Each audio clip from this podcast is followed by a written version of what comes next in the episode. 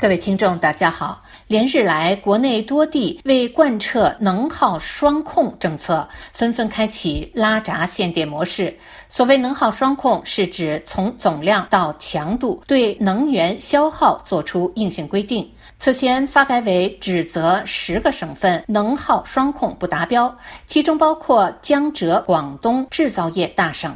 从纺织到化工、水泥和钢铁等不少行业面临限电限产停产压力。浙江印染重镇的限电停产涉及全国百分之三十产能，河南的部分加工企业被限电三星期以上，四川已经暂停非必要性生产，重庆的部分工厂从八月初已经限电停产。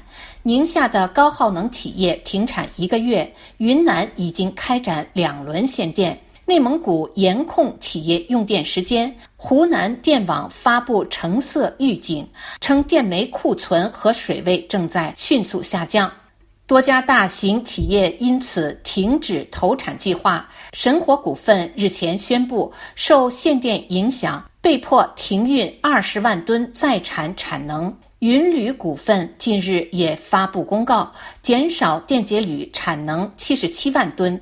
有些城市拉闸限电到居民区，粗暴到不提前通知，严重影响民生。随着限电限产，部分大宗商品原材料价格也在疯涨。哥伦比亚大学全球能源政策中心研究员涂建军在接受第一财经采访时表示。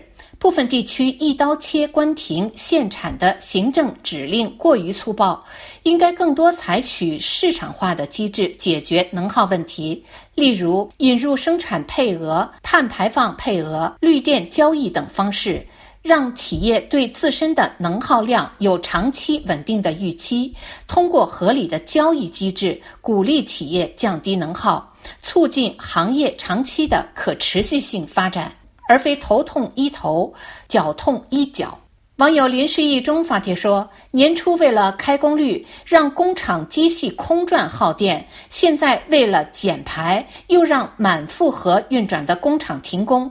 这种官僚主义害死人。”一篇题为“都吃糠了，又与我何干”的网文，从另一个角度这样写道。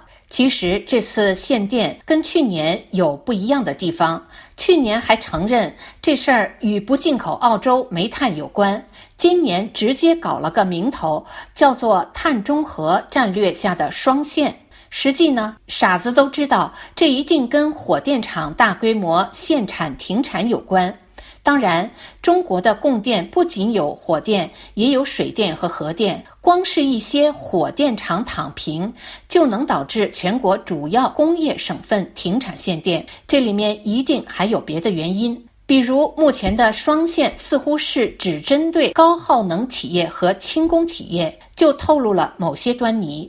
先说电力生产不足的问题，其实制裁澳洲，澳洲不但没损失，反而发财了，因为人家的煤炭、铁矿石、粮食一点儿都没少往中国卖，而且还加价了。当然，中国买的比澳洲加价后的价格更高，因为要通过第三国买，第三国是要再加价的。那么，为什么宁可多花钱也要费二遍事儿呢？这不是傻的问题，而是利益问题。大家还记得他们不买便宜的沙特石油，转而买性价比差好几倍的俄罗斯石油吧？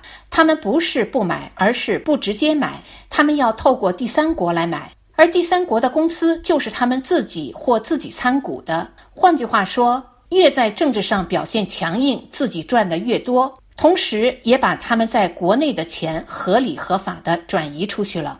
澳洲的铁矿石、煤炭、粮食等大宗物资同理。至于会不会增加国内企业成本和拖累经济，那不在他们考虑范围内。这次大规模的停产限电与火电厂的限产停产有关系吗？我相信有关系，但不是主要关系。在我看来，这更像是在砸江浙及珠三角的民企，引导他们走正确的道路。大家不要以为某些人唱社会主义好，只是唱着玩的。有些人是真的要走社会主义道路。怎么走？像这次江浙一带民企，如果想引导他们走上某条道路，那就需要他们之中的规模企业乖乖的让国资参股，或者干脆就淘汰一小批。限电以后，不是金九银十没赚到钱吗？企业生存有困难吗？不要紧，我来为你服务。于是乎，这些行业自然就被国资控制，也就纳入社会主义轨道了。目前这种以碳中和战略为名的限电，你真以为是为了碳中和？只是为了淘汰低端制造？你想多了。这个时代该来的总会来，该发生的总会发生。这不是我们无能，而是有人无所不能。当有人用他们伟大的理想和雷霆手段把经济搞得一塌糊涂，还是有很多人热爱他们。就像当年探索时代，我初中老师吃着大饼咸菜，还要解放全世界三分之二受苦人，还对某人崇拜的五体投地一样。以上是今天的微言微语，我是桑宇。